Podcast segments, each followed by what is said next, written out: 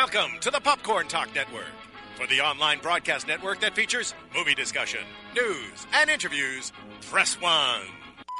Popcorn Talk. We talk movies. From the Popcorn Talk Network, the online broadcast network for movie talk, and the schmoes know, this is Guilty Movie Pleasures. In-depth discussion on movies, no matter how guilty they make you feel. All right, there we are. What's up, Schmoville? Welcome back. Your first Guilty Movie Pleasure of 2015. I am joined today with the co-host of the main show and my good buddy, Mark Ellis. Thank you. Happy New Year, Josh. Oh, thanks, Mark. Thank you for coming on the show here. It's good to be back in town. Good to be back with you. I didn't hang out with you on New Year's like many people would assume that we do, but we hung out for the playoff game. We did. And I think the Steelers would like to employ some of the methods used in the film we're talking about to replay said game. You've been waiting for that. You've been just waiting for that when we started. Look, I got a call yesterday, and you said, hey, do you want to come on GMP this week? And I was like, of course, I love hanging out with you, my buddy. Who are we talking about? What movie? And when you told me the movie, oh my, it just all came rushing back to me. It's a classic, and you know, I feel like if we're going to be talking about a Jean-Claude Van Damme movie, at least for like the next 3 or 4, you're going to have to be on the program, because there are very few people that enjoy Van Damme as much as you do, and me. It's a little sad, and it's something I've been working with my therapist about, is that how much I know about these Van Damme films, because I'll be honest, I haven't seen a lot of Van Damme movies in the last 5 or 10 years, but I just saw, I saw them so many, and with such just repeated fervor when I was a youth, in my formative years, that I just, all my gray matter absorbed all that information. We had Lionheart taped off TV off of VHS. We had Bloodsport taped off of VHS off TV with the commercials and everything. I would love to go back and watch those VHSs, because first of all, my parents still have a VCR in the basement. Do they really? Oh yeah, it's a VCR DVD combo, but my mom still likes the VCR, and so does my dad. I just prefer things I trust. Yeah, exactly. She didn't trust the DVR until like 4 years ago, but we still, and some of those old commercials, I'm sure we had Lionheart, Bloodsport, of course this movie we're talking about today, Time Cop, and then the Pittsburgh legend that is Sudden Death. Sudden Death, also directed by, as you pointed out, Peter Hyams, who did Time Cop, and he also did the sequel to 2001: A Space Odyssey, 2010, the year we make contact, which was not quite as well received by critics or stoned college kids. Let's just say they won't be doing that one on Profiles anytime soon. Manson Malone are not fans of 2010, nor are they fans of 2012, that movie starring Cusack. As a limo driver saving the world. It's okay. What a He's movie. A limo driver. See, I think that's how you approach a discussion about Time Cop, is you talk about movies that are clearly crappier than that film. Way crappier. And what I will say about Time Cop, how I'll open the conversation is, before we get into the conversation, I have to address something. I have to just address something real quick. The counter splits? I'm not wearing pants right now. No. Before we get into it, the Christmas episode, Jingle All the Way, was Steve Simone's last show as the co-host of Guilty Movie Pleasures. He just has a lot of other time commitments that are really keeping him away from the show, and he really wanted to be involved in some other projects that he has on the, you know, the front burner here for 2015. So he has left the show. He's welcome to come back on anytime. He knows that he can call in, whatever. Still obviously a very great friend of the show. We will have a new co-host here in 2 weeks. Ooh. He's a very good friend of mine and a very good friend of the show. He's been on the main show twice, I believe. Twice. He's a legend at Comic-Con. He's got, as far as Comic-Con attendees go, he has his name, his face on the Mount Rushmore of Comic-Con attendees. He's the guy that helped get our interns, Cody. He didn't do anything as far as Comic-Con goes, that jerk. But he is the intern for this show, and I love him. Cobster and JTE helped him get on a bunch of stuff in Hall H this year at Comic-Con. He's the guy to see at Comic-Con, yeah. Any party you went to, he was there. He has the most, I'm serious when I say he's got the most Blu-rays and DVDs of any person I've ever met. And he's got the most, probably VHS tapes too, so he's good friends with your mom. Yeah, and obviously. If you turn on your TV set for any 45-minute period, you're going to see a lot of this guy's face. He's in every other television commercial. He makes a lot of appearances in sitcom, stuff like that, so he's the perfect. He's got mic skills. He does. He was a very talented comedian, just a very funny guy, lover of movies, and a good friend of the Schmoes No team. Man, we're building this guy up. We are. Ben Begley is going to be my new co-host of Guilty Movie Pleasures. You guys can find him on Twitter, on Facebook, B-E-G-L-E-Y, Ben Begley. No relation to Ed Begley Jr., but he does love the environment. A recent married gentleman. Again, find him on Twitter, Ben Begley. Welcome him into Schmoville, onto the Guilty Movie Pleasures show. He'll be here in 2 weeks. Our first show together will be Tuesday, January 20th. Every show live streamed here on the Popcorn Talk Network, 1 p.m. PST. All right, Mark, let's get into it. Let's talk Time Cop. Did you see this film in the theater? I did not see it in the theater. I saw this picture really? In the theater, yeah, and it kicked off a run of Van Damme movies that I saw in the theater opening weekend. Well, 94 was Time Cop, and then 95 was Sudden Death. So this Peter Hyams with both of these movies, like we said when we were kind of talking, is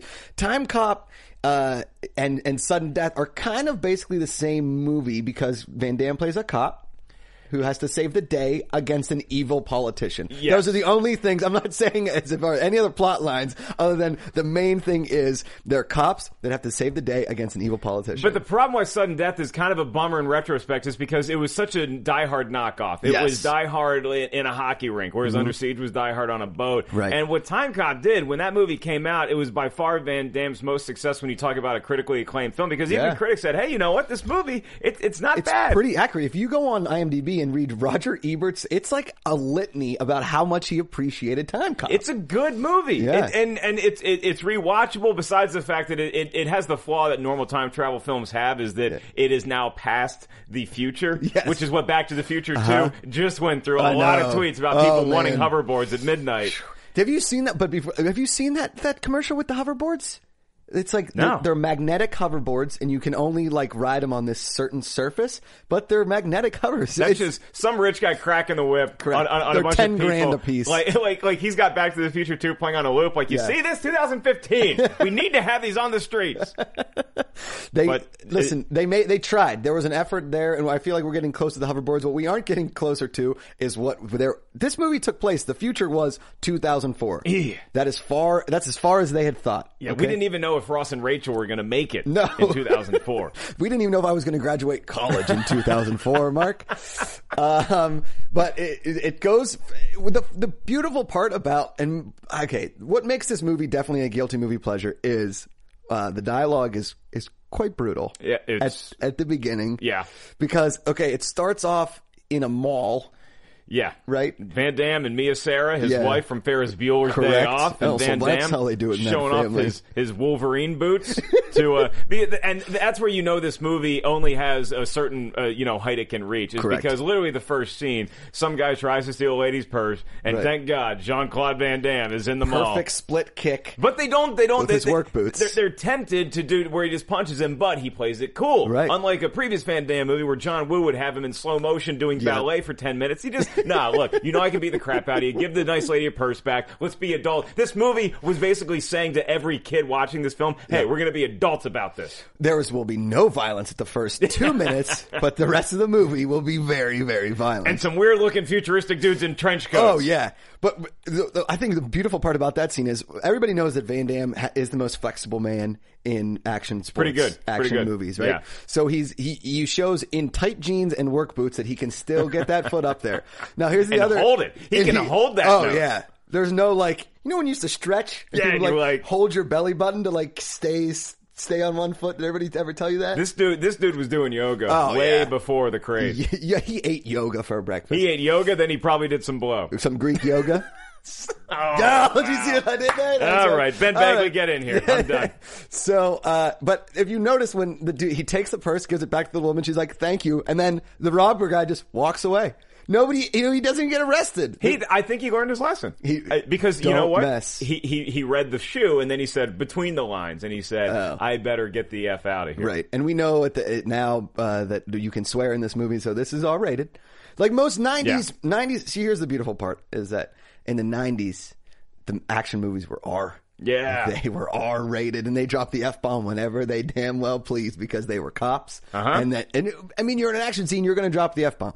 So he's in that mall, and we noticed that the guys in this trench coat, they're obviously villains. I mean, yeah, and they're dressed just they looked at their fashion is just a little bit different than everybody else in that mall. And Van Damme notices it. He looks up. He's like, I don't know who those guys are, but I'm going to go home and bang my wife because it's raining. If I'm not mistaken, I have not seen that haircut in a Supercuts magazine at our local Supercuts. You're not going to see Van Damme's haircut in a lot of Supercuts either. No. It's not the best he's ever looked. It's not the best hairdo. But in real time, it's great. But when he comes back from the future, his futuristic hair, his 2004 haircut is more like 1984. His 1994 haircut is perfectly placed in 1994.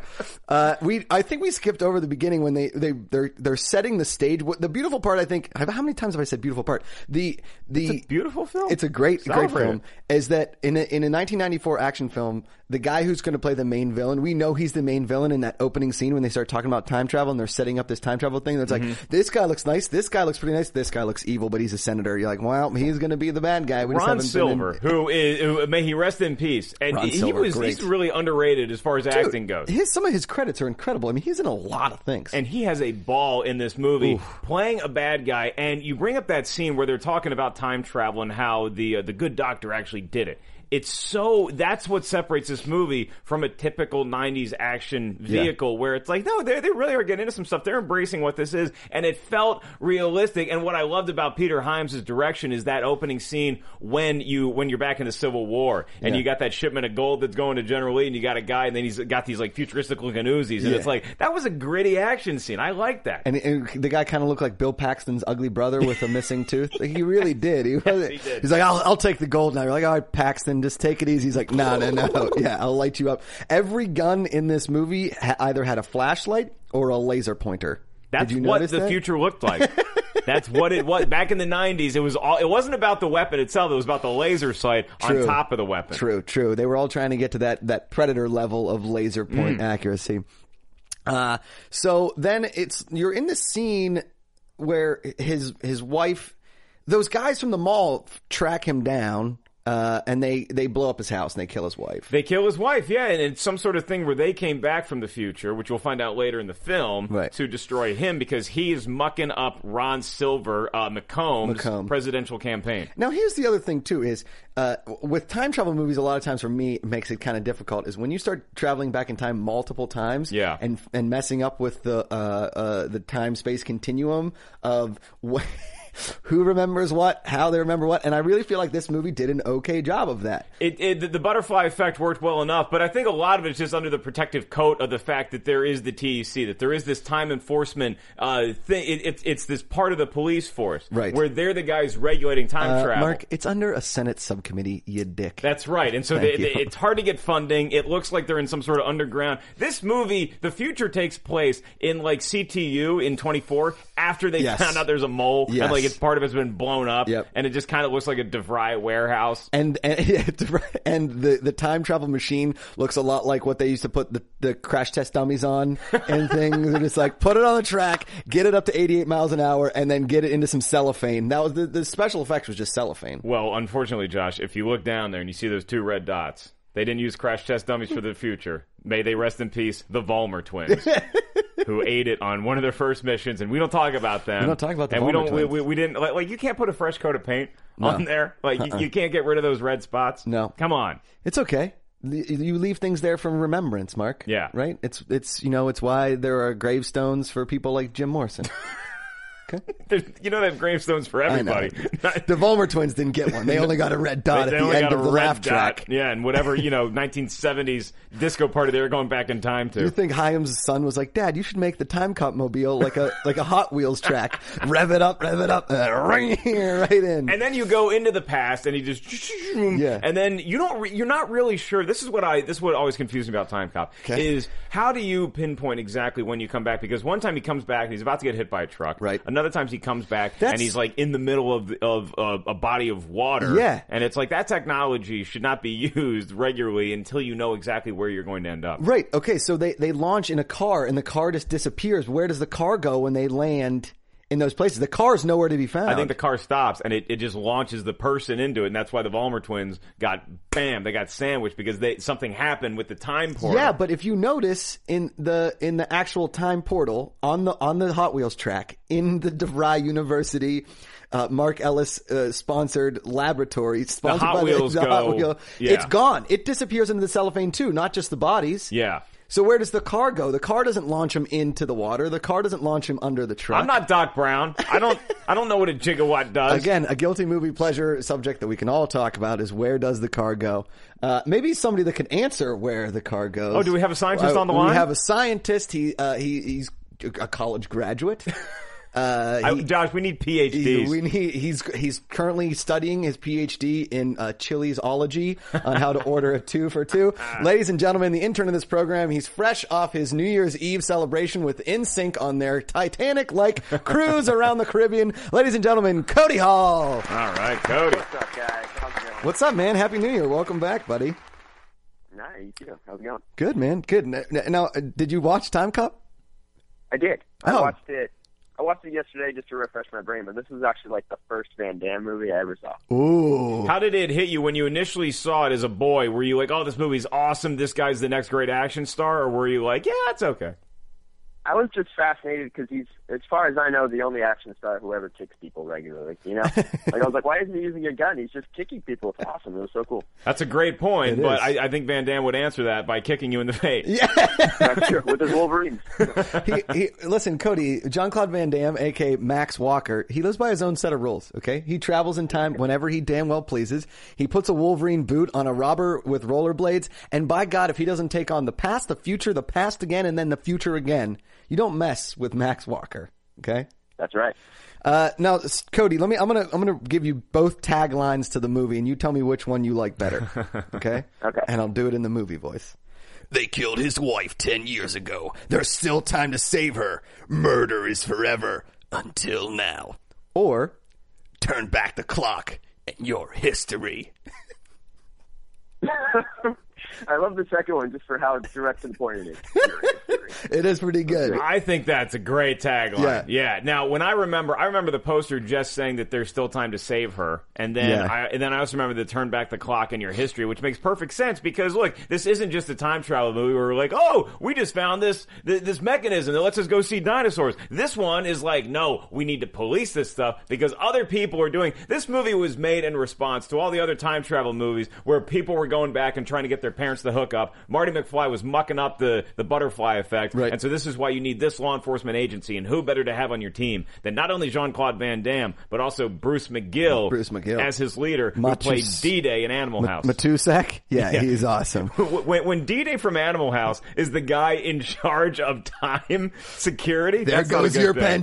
There goes your pension. Hey, if you notice if you have the Time Cop movie poster, it honestly looks like Van Damme is going to be a space cop, which kind of is a bit confusing because this movie does not take place in space. Well, this thing looks like the Stargate. This movie came out, I think, a year or two before Stargate, but this thing looks a lot like the Stargate, whereas the Stargate is going to blast you into a different galaxy. This one just blasts you into 10 years or 30 years or however far back you want to go in time. Very true, very true.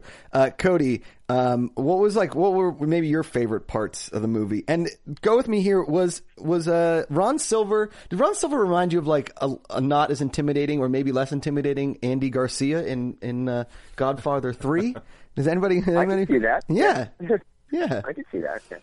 But now, my favorite part of this, hands down, is, I posted a picture earlier on the fan page, by the way, but when he's getting attacked by the robbers or whatever, he does the splits on the kitchen counter to avoid the electrocution. I thought that was just so hilarious. I loved it. I feel like if Van Damme were to have a statue outside of any cinema in Belgium, that would be that's his Jordan flying through the air. Yes, exactly. It's him on the countertop because that guy's trying to electrocute him, and he does the split twice in this movie. He drops to the ground and does the nut punch to the one guy, and then he does the split on the counter. My sister and I got into a shouting match, multiple shouting matches, around the time this movie came out, because she said it looked so stupid because she thought that it was a spoof movie because it's so dumb. Because that was one of the shots they used to sell the movie. Yeah, like, man, damn, he's jumping on the couch. She's like, I thought it was a spoof movie. I thought it was like a Naked Gun movie. And I'm like, shut up! It's a serious movie! But in the back of my head, I knew it's like, it does look pretty silly. But it's also, look, the floor was wet. And they were using a mechanism that will electrocute you. So what do? You better be flexible. This is why you work out. Listen,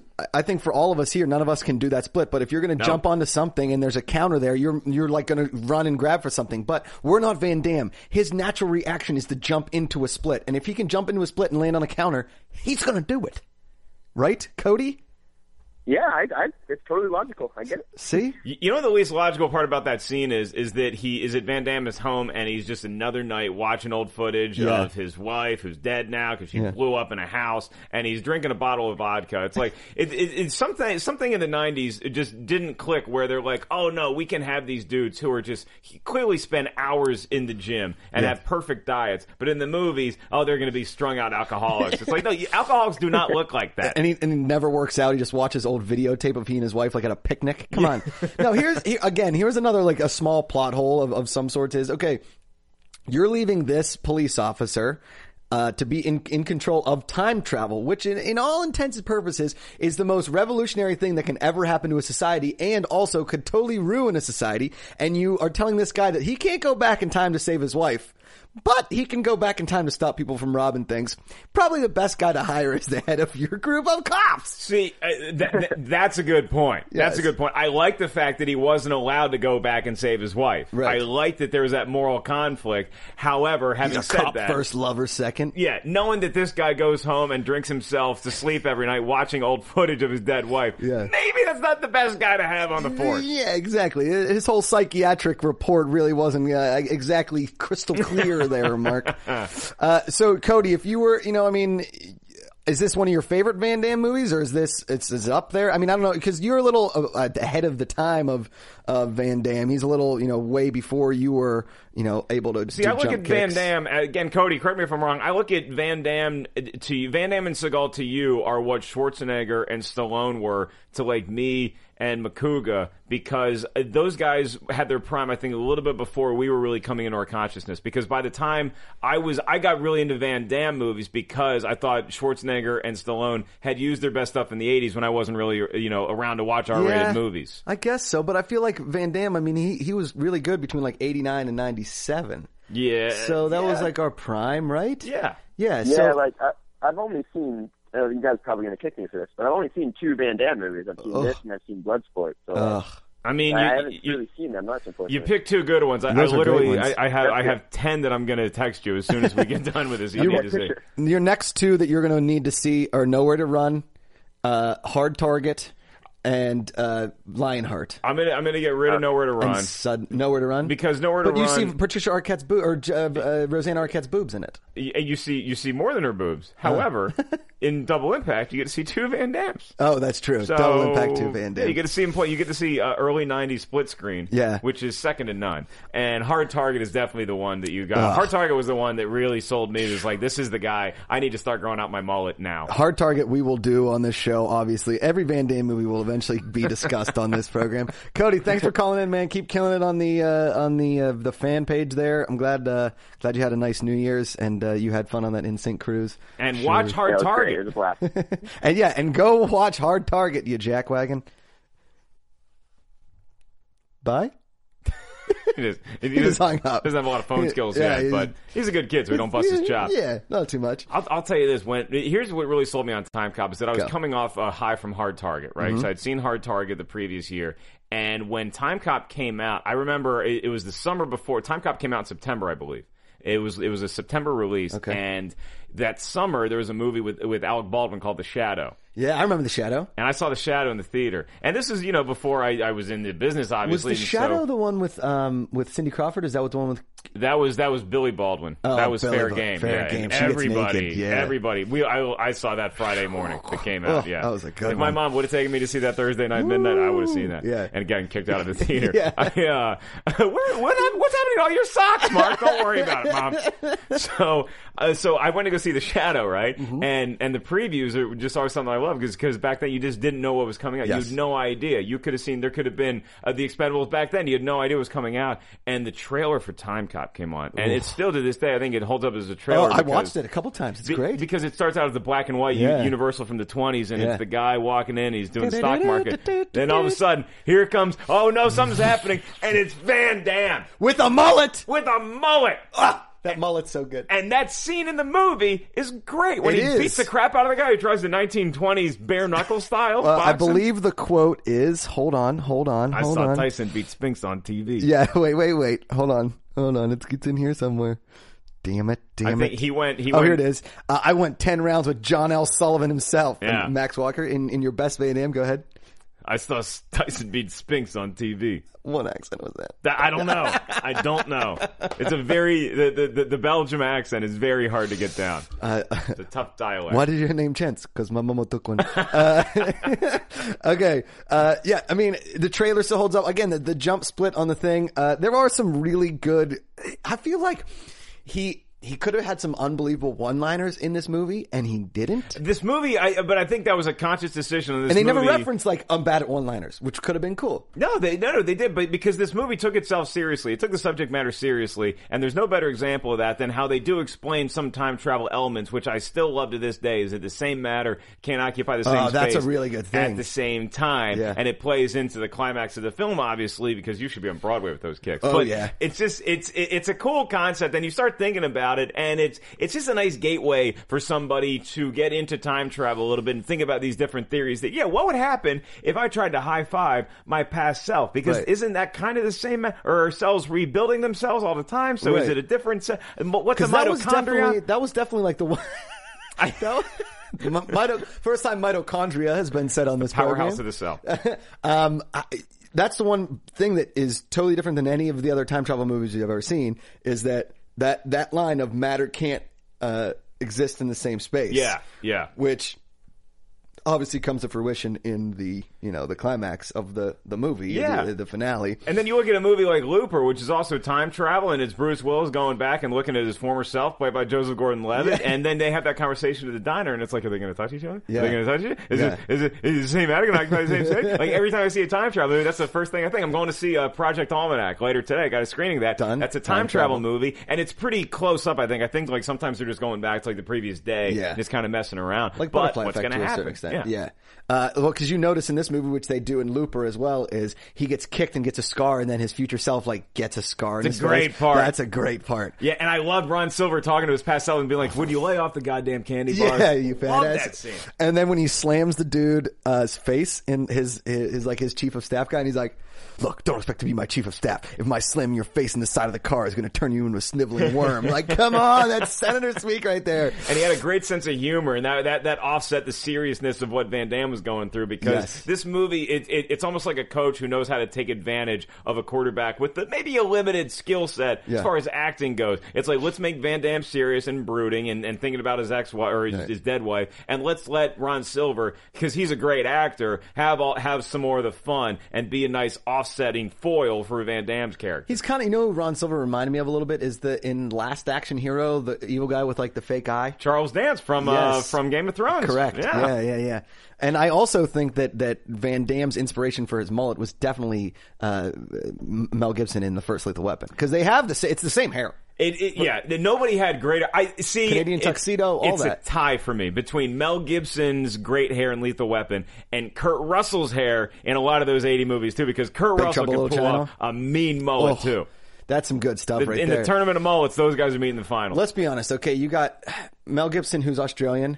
Yeah. Kurt Russell's American, Van Damme who's Belgian. Mm-hmm. All three represent their country really well in the mullet category. Absolutely they do. So, I mean, they're not competing against who has the greatest American mullet. They each represent a country in their own, you know, in their own way. Yeah, and we got both of, we got two of those guys in the latest Expendables movie, and we're getting Kurt Russell in the new Fast 7 movie, I think. Really? Yeah, I think Kurt Russell's in it. Out Paul Walker in Kurt Russell. Wow. There's like a 20% chance I dreamed that, but I'm pretty sure that Kurt Russell is going to be in the new Fast 7. I feel like to this day, if they put Kurt Russell in anything, I'll be like, it's got to be okay. Kurt Russell's awesome. Yeah, he's incredible. Great. Here's my favorite part is when, my favorite one-liner, I guess, in the thing is when the dude gets in that frozen gas. Like anytime there's a shootout in a gas area, like the first Batman, this movie, Terminator. Anytime there's railings everywhere, Gone in 60 Seconds, and they're shooting, it's bouncing off of the railings. You know, at some point somebody's going to get burned by steam or by like freezing thing. And this guy gets the freezing thing, and his arm is totally frozen, like in Snowpiercer. Yeah. And Van Damme just roundhouse kicks it off, and he says, "Have a nice day." And then he goes, "I probably should have said freeze." And this buddy goes, "I think he got the picture." Ah, it's incredible. Oh, like, it's fantastic. Yeah, it's there's something that every kid was able to take to their biology class. It's like we just, because of actually not anything we learned in school. This is why movies are more important than school. All you kids listening at home, kids do drugs, don't go to school. I never learned about nitrous oxide or its powers from biology. I learned about it from watching 90s action movies, and so now I know to this day, if I'm watching a film and I see nitrous oxide somewhere, that's going to freeze somebody, and it's going to be bad news for whoever gets on the wrong side of that. Right. I mean, his whole arm, and he just kicked it off, and you like that was some pretty good CGI for 1994. If you notice, I mean, his whole arm, it looks like the mouth of a tremor. Yeah, that, and then also when Ron Silver gets the scar, like what you're talking about, it just kind of forms on his face. It's a pretty cool looking special effect. I know. As was the time travel. I agree. I'm not saying here's the worst effect of the whole movie. In my opinion. It's 2004.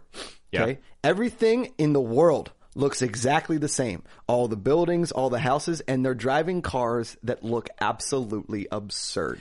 Well, the cars are like little homes, I feel. They're little mobile homes. It was very redneck 2004. Mark, do you see these cars in this movie? It is ridiculous. They don't look not comfortable. They look like a nice, like if you're traveling somewhere, like in Europe, and you're like, you get in one of those train cars where you get to sleep overnight, you know? That's what it looks like. It looks like a five-star hotel version of that. No, what they look like are X-Wing fighter beds that the cool kid in your neighborhood had, and they built them into cars. But you don't have They're all plastic. You don't even see the wheels. You don't have to drive.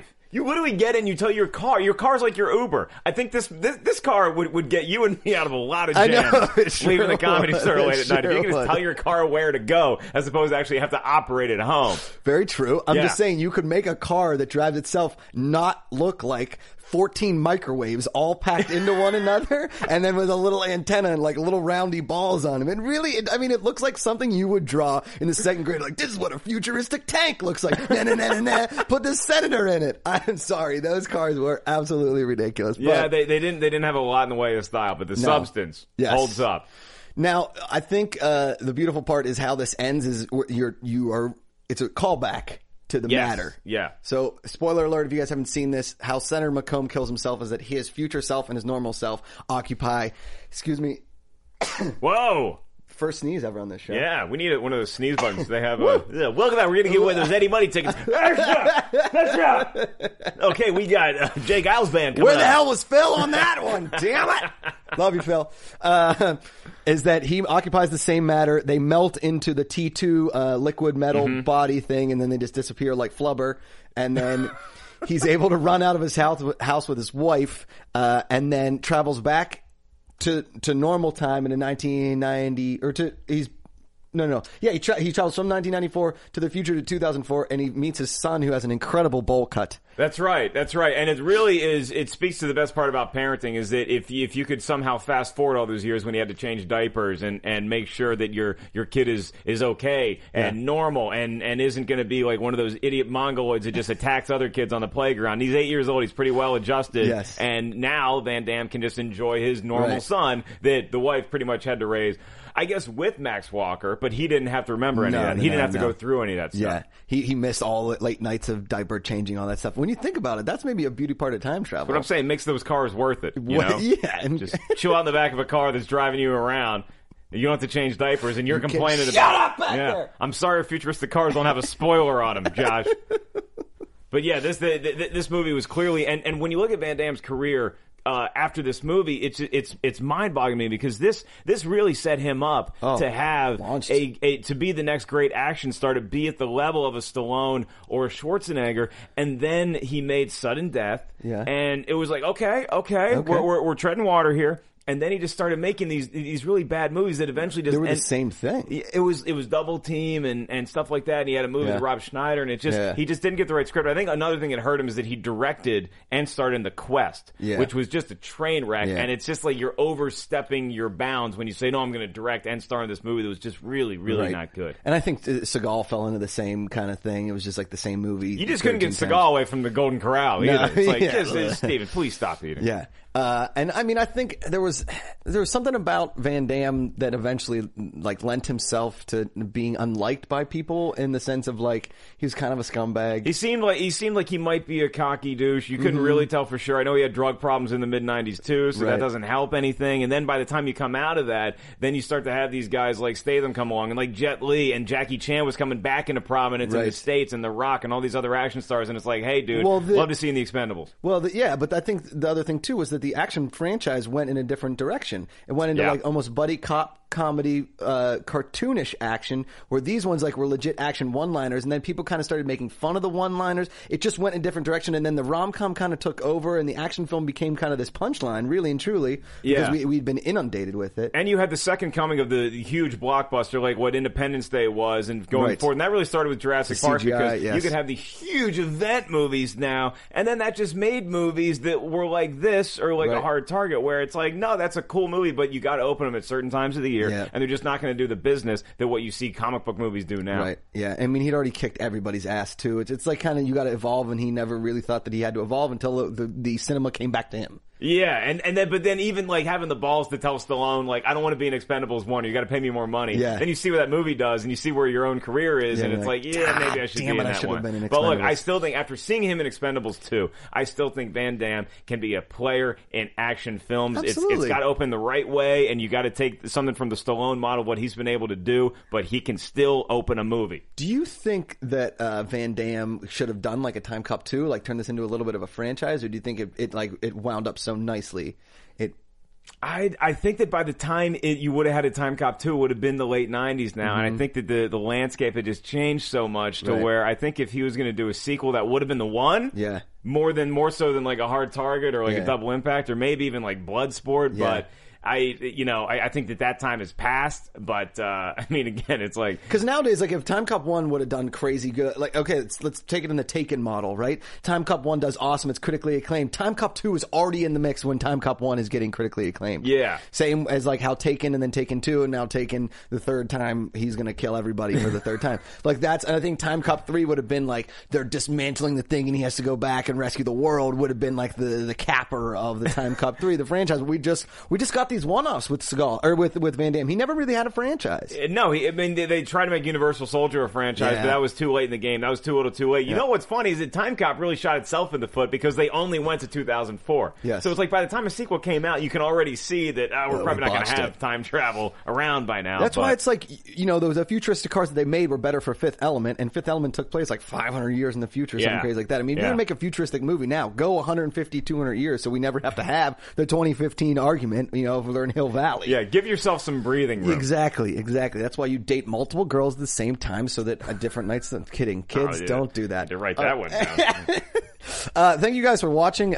Mark, thanks for being on the program. Dude, it was great. I love talk. I can literally talk about this stuff all day and all night with anybody. I don't care if I'm at a bar with strangers. I can talk Van Damme movies for a long time. Go out, watch Time Cop. Let us know what you thought. Next week...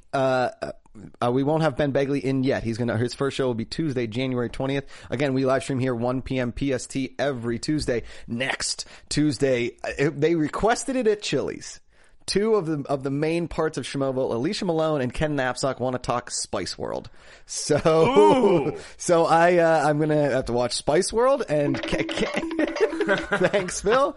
It's one of Alicia Malone's favorite and apparently Ken Knapsack's favorite. I have no idea why. I've never watched the movie. Never was I tempted to watch it, but I'm looking forward to it. As you guys know out there in Schmoeville, I like just about everything. So Tune in next Tuesday, 1 p.m. PST. Mark, where can the kids find you? They know. At 5150 and all that stuff. And make sure you guys subscribe to Popcorn Talk and to Schmoes Know, our main YouTube channel. Next couple of weeks, I'll be at Raleigh, North Carolina this weekend at Goodnight's Comedy Club. And then 2 weeks from now, I'll be at Helium in Portland, Oregon. Ooh, Helium's a great club in Oregon. That's a good one. Yeah, good stuff. And guys, my birthday is Thursday, January 29th. We're hoping to get the YouTube, my YouTube channel, youtube.com/thecasualmafia to 10,000 subscribers. 10,000 subscribers by January 29th. If so, we're going to have a really special 100th episode if you guys get us to that 10,000 subscribers. Let's do it. And if we don't do it by January 29th, we'll just hop in a time travel vehicle, go back in time, hope we're not the Vollmer twins, and do it all over again. Thank you guys for watching. We'll see you next time. What's your guilty movie pleasure? Happy birthday. From producers Maria Menounos, Kevin Undergaro, Phil Svitek, Christian Harloff, and the entire Popcorn Talk Network, we would like to thank you for tuning in. For questions or comments, be sure to visit PopcornTalk.com. I'm Sir Richard Wentworth, and this has been a presentation of the Popcorn Talk Network.